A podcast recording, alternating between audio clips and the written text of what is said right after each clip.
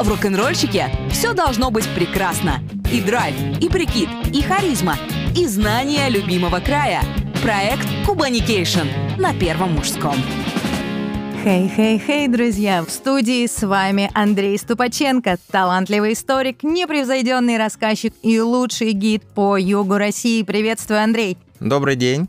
Здравствуй, Кубань, здравствуй, Черноморье. Ну и также с вами я, Катаржина Ткач, человек, специально обученный задавать вопросы, так чтобы ни один вкусный исторический факт не ускользнул от вашего внимания. Итак, Андрей, о чем же сегодня мы с вами поговорим в контексте истории? Катерина, сегодня будем говорить вроде на, казалось бы, скучную, занудливую, некрасивую, неромантичную тему. Вы меня напугали, я сейчас убегу. Это на первый взгляд Владикавказская железная дорога. Это не только паровозы, не только вагоны, это жизнь. Я постараюсь рассказать, каким образом железная дорога, которая пришла сюда в конце 19 века, изменила здесь жизнь. Мы поговорим о технических достижениях, мы поговорим о очень интересных, тонких нюансах, мы поговорим вообще о том, как железная дорога полностью перекроила уклад и чем мы ей благодарны. Это такая банальная вещь, да, когда мы едем на электроне, как у нас в Краснодаре говорят в Новороссийск. Для нас это совершенная банальность, но за этим, если знать, стоит огромный-огромный такой пласт очень интересных историй. Э, безусловно, с вами согласна. Это зря вы меня напугали, что темы неинтересные. Мне кажется, в каждом радиослушателе живет немного Шелдона Купера. Да, да, да. Мне да, кажется, да. железная дорога это игрушка одинаково любимая как девочками, так и мальчиками. Наверное, ни одной другой такой нет. Поэтому тема очень здоровская. И когда же, в общем-то, история железной дороги началась у нас здесь, на Кавказе, на юге России? Э, смотрите, когда? Когда 1872 год, тот самый год, когда был утвержден устав Владикавказской железной дороги. Дальше начинается строительство, и сразу нужно понимать, что это титан, это монстр просто, да, который пришел сюда, был основан и начал развивать экономику, перекраивать его под себя. Не совсем здесь было все так однозначно. Для а, чего вообще вот изначально? Вот это очень классный вопрос, потому что мы всегда так поверхностно, если по верхушкам попрыгать, то кажется, что железная дорога Владикавказская нужна была с точки зрения развития экономики. Но здесь не совсем так. А, Крымская война, которую я называл и буду называть нулевой мировой, показала дикие проблемы с инфраструктурой Российской империи. И первая э, цель, для чего нужна была здесь, на юге России, железная дорога, это исключительно с точки зрения, как всегда, война, стратегия и все такое а, прочее. То есть да. далеко не туризм, Соверш... а доставка Да, какой туризм? Я, я вас уважаю. Конечно, патроны, снаряды пехота, кавалерия и прочее. Да, естественно, исключительно в России часто очень история перекраивается через призму военщины. Да, вот это был ровно тот случай. Когда? 1872 год. А вот кем? Вот этот вопрос очень интересный. Это очень интересный мне род здесь, на юге России. Рудольф Васильевич Штейнгель. Совершенный, как вы понимаете, не южанин. Его Александр II именно и утвердил на роль концессионера, чтобы мы просто понимали фигуру этого масштаба. Он был строителем Московско-Рязанской железной дороги, Московско-Курской железной дороги, главным инженером-строителем, начальником работ Орлова Витебской железной дороги, Грязи-Царицынской и Балтийской железных дорог. Понимаете, то есть инженер высочайшего уровня, невероятно богат. Только э, его активы в городе Киеве оценивались в 6 миллионов рублей, совершенно астрономическую сумму. Именно он становится во главе железной дороги Владикавказской и понеслось, да, мне вот, знаете, Да-да. что интересно? А, педантичный немец, понятно, прошел Крым и Рым, а, значит, да. в России к менталитету привык, но как ему пришлось на Кавказе все-таки здесь у нас очень э, специфические люди, смесь народов и так далее. Неплохо ему пришлось на Кавказе. Первое его здание было выстроено в таком псевдоготическом стиле, будем откровенным, потому что история скромно умалчивает о знаменитой пламенеющей готике Владикавказа. Именно там Штейнгели поселились. Здание это, к сожалению, не сохранилось, но в открытом доступе есть огромное количество фотографий этого чудесного здания. Затем а, он выкупает некое имение под нынешним Новокубанском городом, да, которое мы знаем как хуторок, и отдает одному из своих сыновей. И там это пример такого прям очень прогрессивного западного имения. Пять отделений этой в центре усадьбы э, дом Штейнгель, пять отделений, которые заасфальтированы дороги. Так, Или, а сейчас осталось что-то? Коне, вот нынешний хуторок, нынешнее то, что мы называем как... Все записали, куда нужно да, ехать. Да, да, да.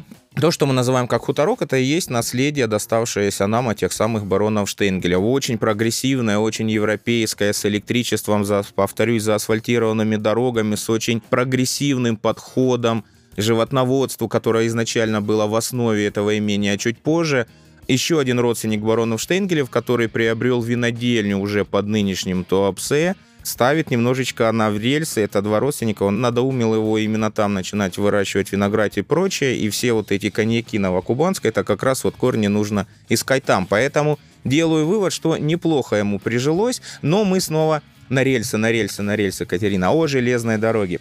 1875 год, а, Ростов-Владикавказ, и вы понимаете, что вот она появилась железная дорога, а дальше был просто безудержный рост. 1887 год, Тихорецкая, Екатеринодар. Через год от нас просто не выезжает министр путей сообщения, как бы мы сейчас сказали, господин Пасьет, и строится Екатеринодар-Новороссийск. Чуть позже Владикавказская железная дорога протаскивает свою длань и строит линию Беслан, Порт-Петровск. Порт-Петровск нам известен как нынешний город Махачкала, понимаете? Да, в 1900 году строится между Э, Петровска, Махачкалу и Дербентом. Карту представили. В общем, это сразу уж совершенно. солнышком да. во все стороны, да, да 1890... Я просто основные вехи сказал. Практически вся Северокавказская железная дорога построена была тогда. Э, то, что мы называем Северокавказской, это и была Владикавказская железная дорога, да. 1893 год, город Грозный, да, и дальше о нефти мы будем тоже много говорить. Что в итоге? 1913 году Владикавказская дорога Капитал 318 миллионов рублей. Ну, совершенно какая-то неподъемная, неимоверная сумма, да? А, это не только железная дорога, это очень крепкий бизнес, причем разнопрофильный бизнес, друзья мои. Э, элеваторы, 12 электростанций, 3 цементных завода, нефтеперегонный завод, портовые сооружения, пароходы. Невозможно говорить о Новороссийске, в принципе, не упоминая, да не то, что не упоминая, а не ставя во главе Владикавказскую железную дорогу. Просто, чтобы вы понимали, в начале 20 века активы Владикавказской железной дороги в Новороссийске оцениваются в 15 миллионов рублей. Кроме этого всего прочего в Новороссийске из промышленных предприятий было построено еще на 13 миллионов рублей, понимаете, да? А, Обалдеть, суммы Абсолютный такие. монстр, да, я в монстр в хорошем смысле говорю, да, конечно. Когда расстроится эта инфраструктура, она, естественно, привносит в жизнь невероятные изменения. Ну, а песенка-то на Тихорецкую состав отправится про нашу Тихорецкую или нет? Да, да, это и есть совершенно верно. Город Тихорец, станция Тихорецкая, да. На Rock'n'Roll FM радио «Исторические прогулки» с Андреем Ступаченко. Итак, что же, что же привнесла нам сюда на Кавказ, на Кубань железная дорога? Давайте с негатива. Принесла да, она совершенно, как говорили в России, исключительные тарифы на перевозку пшеницы. Как только приходит железная дорога, сразу перекраивается сельское хозяйство. Да? Исторически все-таки здесь, на юге, на Северном Кавказе, животноводство превалировало над растеневодством. Но железная дорога внесла свои коррективы, и теперь, например, а животноводство развивалось экстенсивным путем, да, то есть это не были современные агрокомплексы, да, а были отары, стада, которые тучные стада перегонялись с луга на, с поля на поле. Железная дорога, которая пронзила, разрезала Северный Кавказ нижним строением пути, помятуя о том, что, друзья мои, моя альма-матер, Ростовский государственный университет путей сообщения, да, я дипломированный железнодорожник, вот поэтому, да, что. да, да, поэтому тема Не мне случайно. близка, да. И теперь животноводство смещается на восток, а у нас, так как э, Владикавказская железная дорога сделала совершенно революционную вещь, она связала центральную Россию и юг России. Да, и теперь хлебушек можно было очень легко вывозить. И это просто взрыв пассивных площадей, это просто невероятное развитие инфраструктуры, которая была э, возле железных дорог. Именно благодаря Владикавказской железной дороге, станция Кавказская, именно благодаря ей это место получило и мгновенно буквально стало вот за кратчайший промежуток времени одним из крупнейших пшеничных центров, куда привозили, складировали и отправляли пшеницу. Да? Итак, перекроена полностью суть сельского хозяйства. У меня вопрос да, сразу. Да, конечно, конечно. Раз уж вы упоминали свою альма-матер, я заканчивала школу в станице Константиновской, и мне рассказали такую байку, что когда-то это была очень зажиточная казачья станица, сельскохозяйственная, естественно, и поскольку путь э, дороги было логичнее проложить через эти земли, казакам предложили, в общем, ребятки, давайте через вашу территорию мы проложим пути. На что казаки сказали, нет, через наши поля, вот эти ваши вонючие железки, ни в коем случае.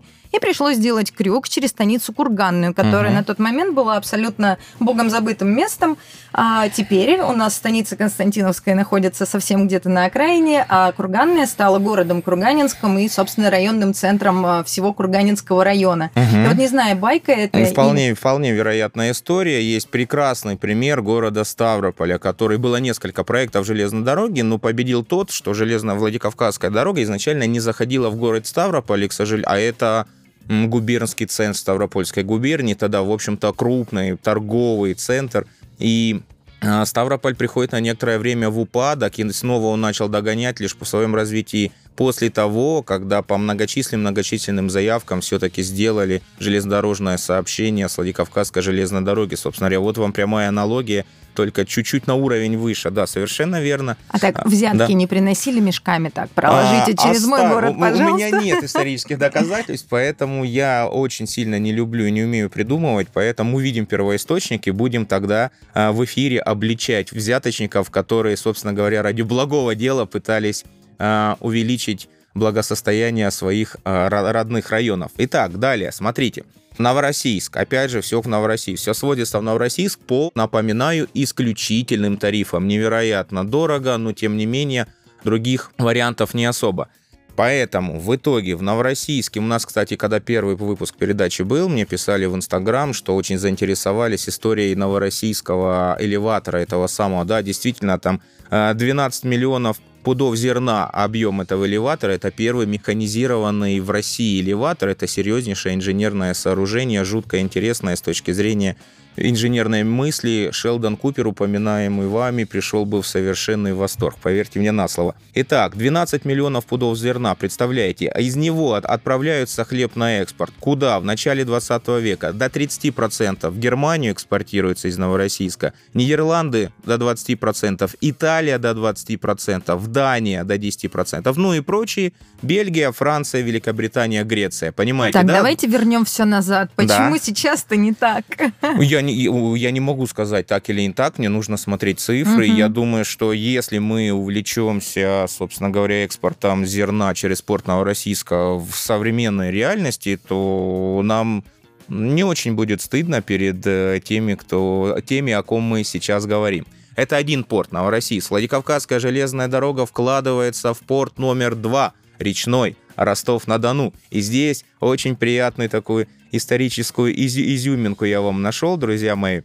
Два с половиной миллиона рублей вкладывалось общество Владикавказской железной дороги э, в сооружение гавани там, да, это была перегрузка хлеба, который приходил э, с железной дороги по воде и в зависимости от логистических операций. Но, друзья мои, оцените, было куплено супероборудование – землесос системы флюринга, которое общество приобрело за совершенно фантастические 300 тысяч рублей. Это была настолько современная машина, неблагозвучно, повторюсь, называемая землесос, что ему дали собственное имя – землесос С.И. Кербец, честь бывшего председателя правления общества Владикавказской дороги кто все это покупал, на чьи деньги был этот банкет? То есть на, это... на деньги общества, конечно. Итак, это первый Владикавказская железная дорога после строительства была действительно некоторое время убыточной. Потом была очень тонкая игра на тарифах. Тарифы росли, и вот как раз первый этап – прибыли, да, когда они вышли на самоокупаемость и начали чуть позже получать совершенно фантастические прибыли, члены общества э, Владикавказской железной дороги, случилось ровно тогда, когда структура сельского хозяйства была э, несколько перекроена, когда животноводство уходит на второй план,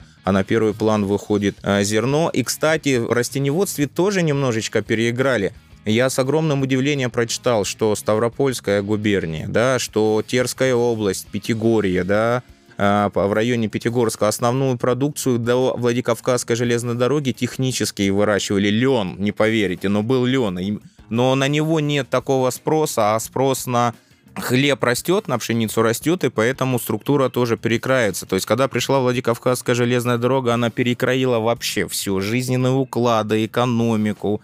Нет, наверное, я не могу такой же пример исторически привести, когда вот некий проект вот настолько повлиял Э, на Северный Кавказ, на юг России. То есть хлебным краем мы-то стали да, как да, раз... Да, да, это, это однозначно, готов с кем угодно спорить, это Владикавказская железная дорога, только благодаря ей. И, кстати, насчет исключительных тарифов, есть такой нюанс интересный у нас э, в Краснодаре, в Екатеринодаре, э, мост в районе поселка Яблоновский, да, Э, железнодорожный. Естественно, это новодел, он был взорван там в 42 году, и его специально сделали ниже тогда Владикавказская железная дорога, чтобы отбросить ряд конкурентов по воде, которые проходили. Под этим мостом могли проходить только пароходы определенного тоннажа, понимаете, вот да? это да, да конкуренция там, я видел, я видел в архиве совершенно роскошную переписку по этому поводу, все время просили поднять, чтобы там со станицы Тифлисской, а да, вот нет, везите районов. все колесами нашими, да, чук-чук-чук-чук. Да, да.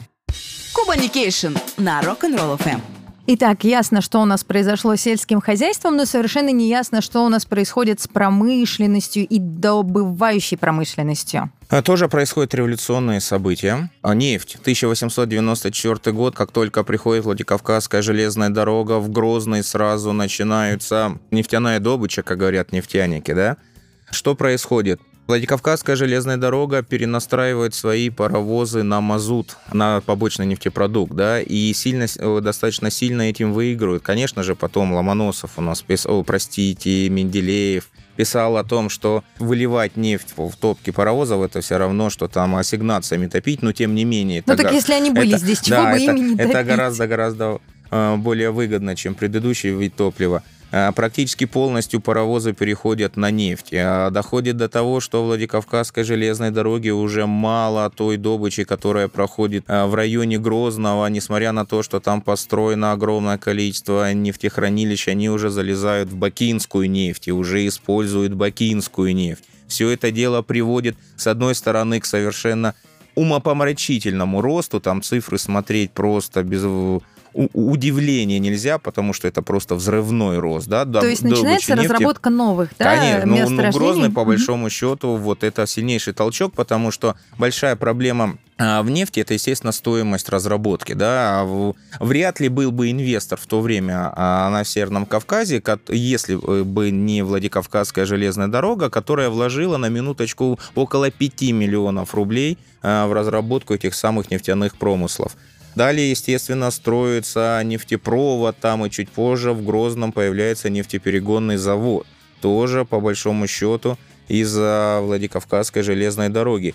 Побочный эффект – резкий рост цен на нефтепродукты в, смысле, э, в целом. То есть доигрались, допотреблялись до такого, что уже цены на нефтяные продукты тоже возросли, и этим, естественно, не все были довольны.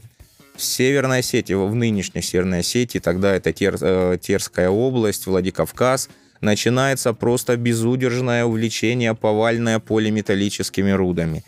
А там были рудники издревле, но дело в том, что к концу 19 века растет спрос на цинк. А, Для Есть... чего он использовался? Я думаю, это связано с электричеством, разумеется, да, со всеми вот этими нашими прогрессивными наработками. Э, господин Эдисон и прочие несколько повлияли на всю эту историю. А, а далее это концессии бельгийской, да, причем бельгийцы вообще были очень популярны, тот же Екатеринодарский трамвайчик построен ими на минуточку, поэтому у нас прям давнешние, многовековые, можно уже сказать, экономические связи с этой чудесной западноевропейской страной.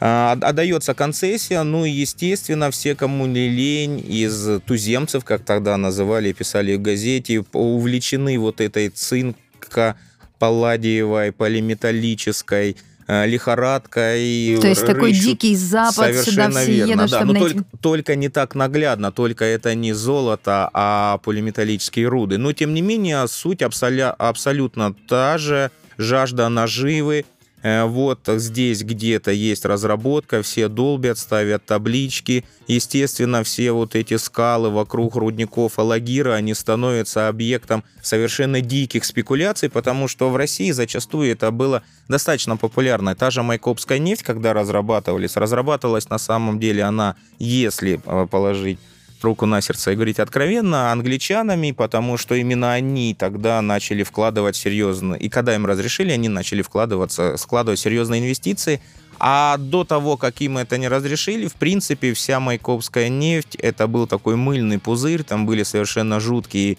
биржевые спекуляции, то есть вы, Катерина, находили там, свой, выкупали свою соточку где-нибудь под Майкопом, и всяческими методами, вот здесь я могу точно сказать, в том числе не совсем законами, убеждали всех, что тут только вот два раза лопатой копни на два штыка, и вот они барыли пойдут, понимаете, Вообще да? ничего не меняется в мире, по-моему.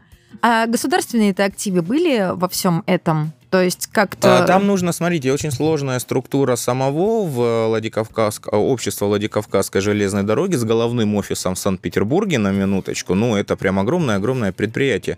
Нужно смотреть просто по годам.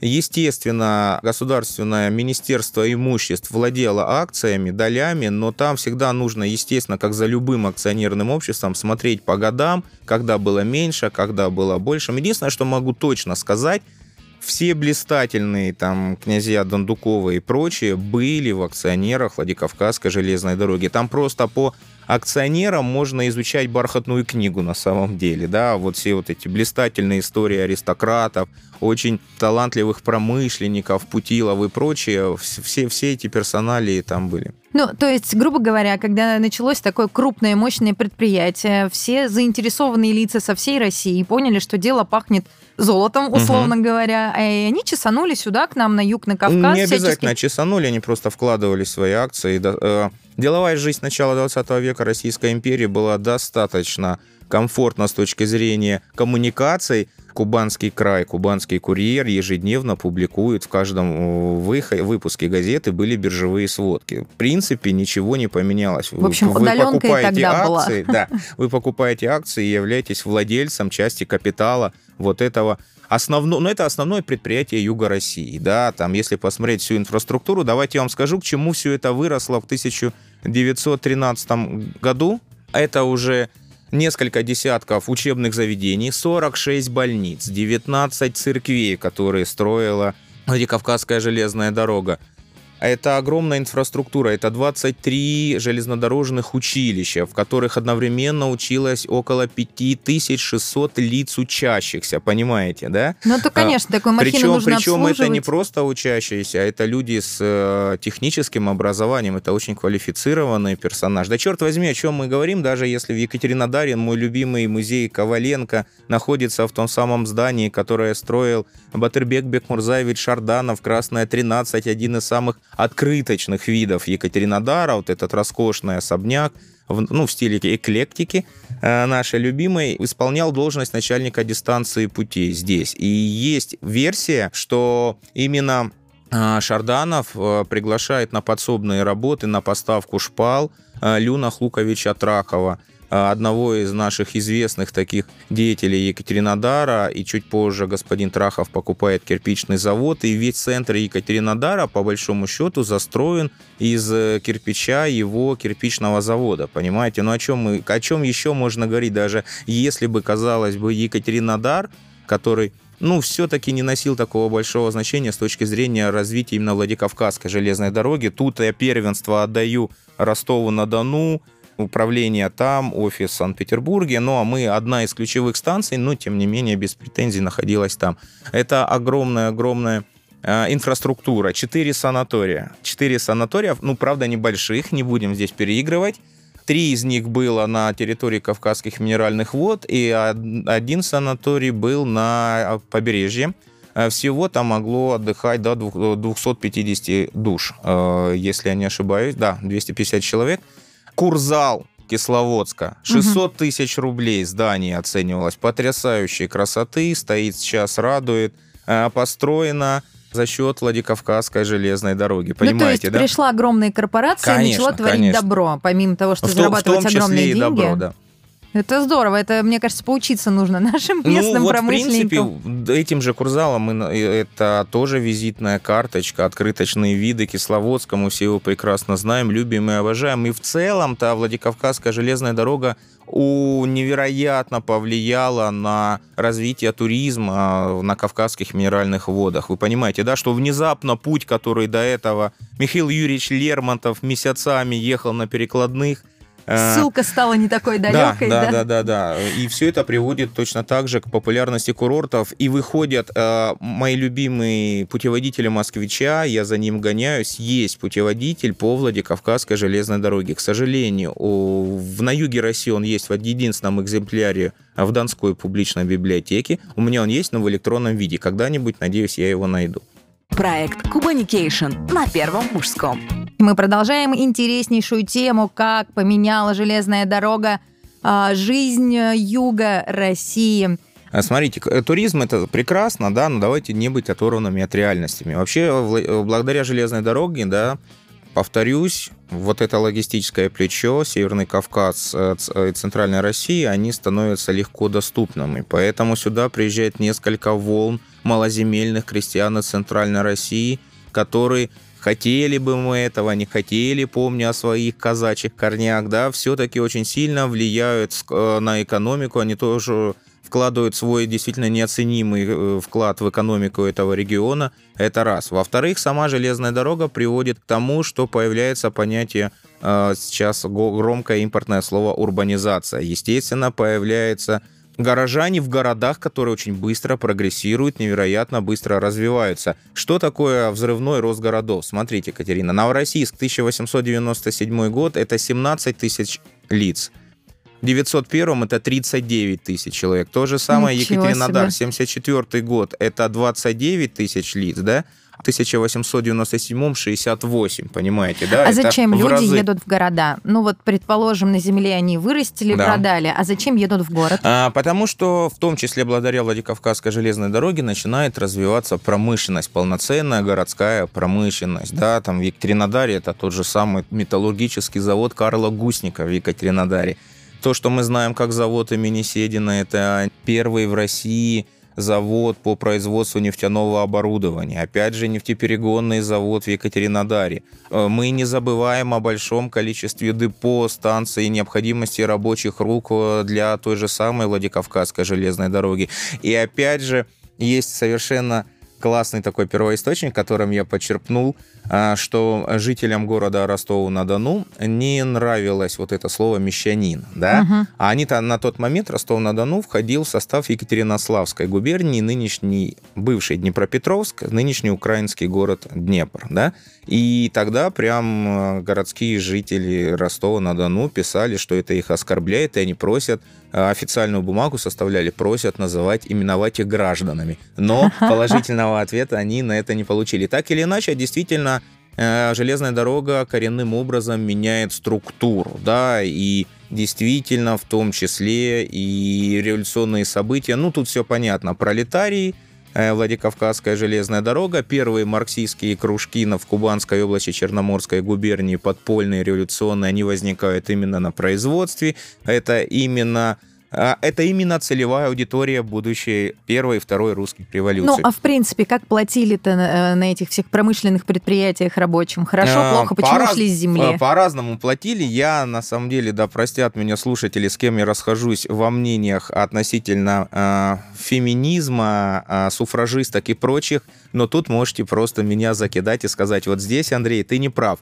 А, да, несмотря на то, что мы тут узнали, на наличие курортного зала, санатория в 19 церквей и прочего, все-таки это бизнес. Это, это корпорация. Ничего личного. Да, это корпорация, как бы мы сейчас говорили. А, платили по-разному. Особенно платили по-разному по гендерному принципу, мужчинам и женщинам. Ага. Могу, могу привести пример. Например, телефонист получал на Владикавказской железной дороге 21 рубль 60 копеек, а телефонистка простите, Христа ради, Екатерина, 12 рублей 50 копеек. Вот здесь вы можете просто вот я теперь с знаю, красным почему. флагом, да, В общем, скачить. женщины сделали революцию. Я Да. как не историк могу это утверждать, и никто не будет кидать в меня камнями, правда. Переездной сторож 14 рублей, а вот женщина-сторож, ровно та же работа, да, ну то, что она женщина, оценивалась в 3 рубля. В три раза меньше, по большому счету, Обалдеть. представляете, да? Ну, Шовинисты во главе Давай- дороги. Давайте от этой неудобной темы отвлечемся и снова уйдем э, в несколько пряничную действительность. Ну, для меня просто Владикавказская железная дорога — это апологет инженерной мысли Юга России, да, и люди работали подкованные, технически, невероятно квалифицированные. Два примера, смотрите. 1878 год. Машинист паровозного депо минеральных вод, да, чудеснейшего городка. Господин Бернс, Беренс, на минуточку, изобретает роторный снегоочиститель с приводом от паровой машины, а в январе 1879 года, на следующий год, он его успешно испытал. И это первая в мире модель снегоочистительного типа железнодорожного. Обалдеть. Минеральные Кулибины воды. всегда это, были это, у это нас. на э, небольшой станции минеральные воды. А в 1912 году Владикавка... общество Владикавказской железной дороги совместно с Путиловским заводом разрабатывает проект паровоза серии L. Этот проект реализуется, проводятся испытания, и вот на ровном участке этот паровоз разгоняется до 86 верст. Не можем мы сегодня Шелдона не упомянуть, тема такая, да? Так вот, комиссия у испытывали до 86 верст, да, но это примерно, ну, под 90 километров в час. Паровоз, представляете, да? На пару тяга невероятно неэкономная, неэффективная, с невероятно низким КПД. Но так вот комиссия заключила, что если бы разгоняли дальше, то до 100 он мог бы разгоняться вполне успешно. Так или иначе, на тот момент, это 1912 год, это самый мощный паровоз в Европе. Это в общем, вот это здесь. был еще полигон для испытаний. А, Такой это- мальчики играли в Это- большие игрушки. Да, это было ядро инженерной мысли действительно того времени. И тоже здесь ну, нельзя сбрасывать со счетов. Это всегда жутко интересно. И это лишний повод гордиться, знать. И повторюсь, когда ты едешь вот по вот этим станциям, и когда ты знаешь, что здесь творилось, это всегда классно. Безусловно. А вот э, обслуживали такую махину люди, откуда приехавшие из России, или все-таки стали готовить здесь? Естественно, а, верхушка, я имею в виду технического персонала, это инженеры. А, Кузница кадров – это Санкт-Петербургский институт путей сообщения, чуть позже Московский институт путей сообщения, Ростовский, по- он уже эволюционировал в свое время из железнодорожных училищ. То есть а, Санкт-Петербургский институт путей сообщения – это вообще топ, а это просто Карьера удалась, если ты туда поступил. Да, однозначно, на железной дороге платили хорошо, платили постоянно, и упоминаемый мной, э, мной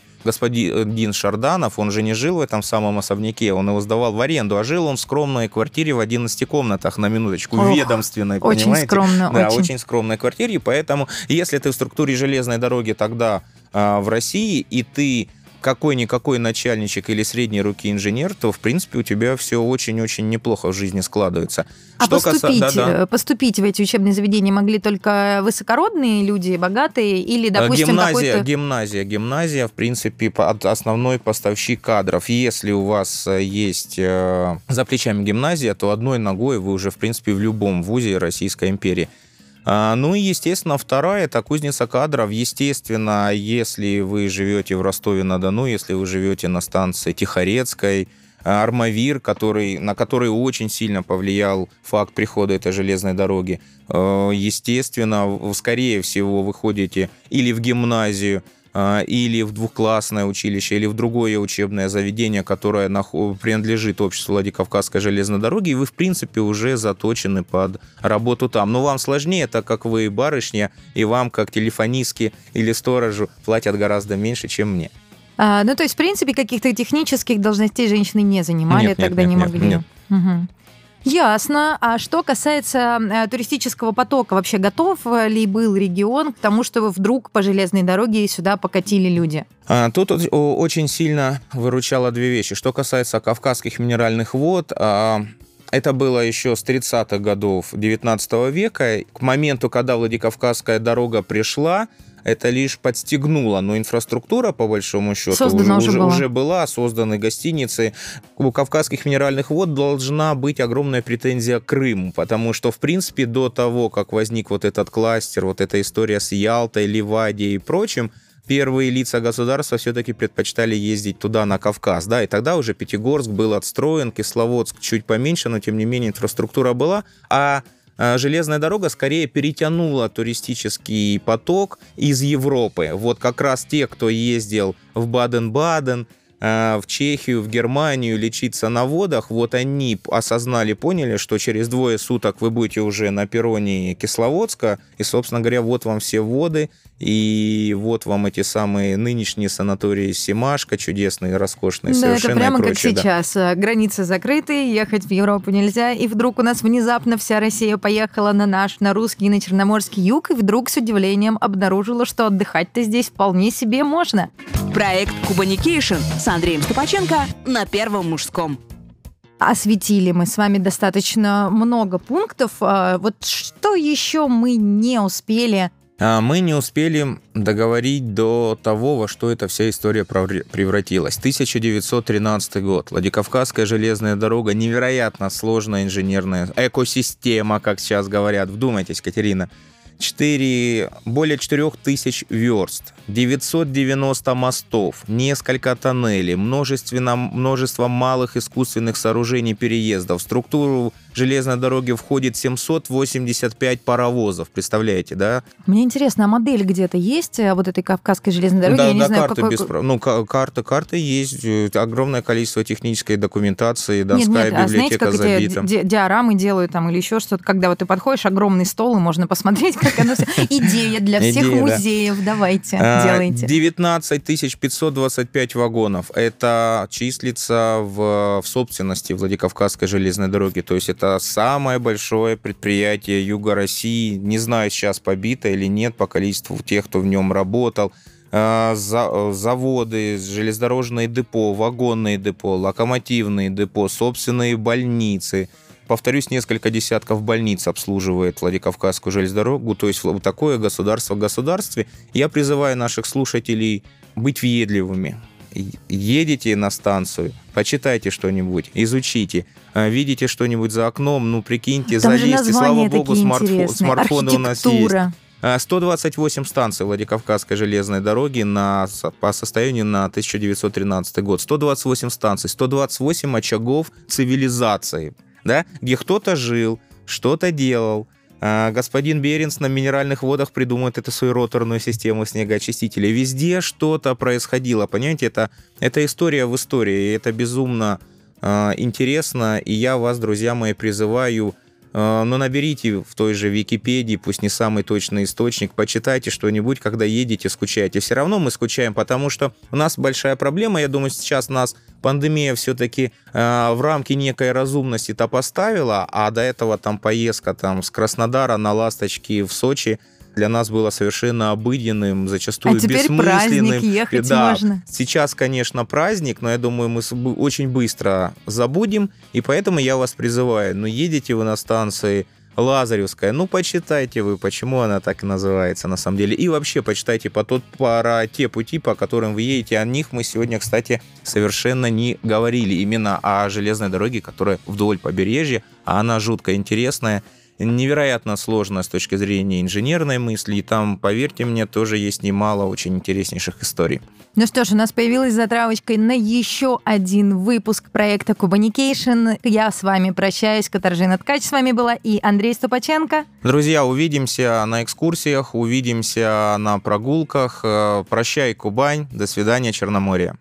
Кубаникейшн на Rock'n'Roll FM.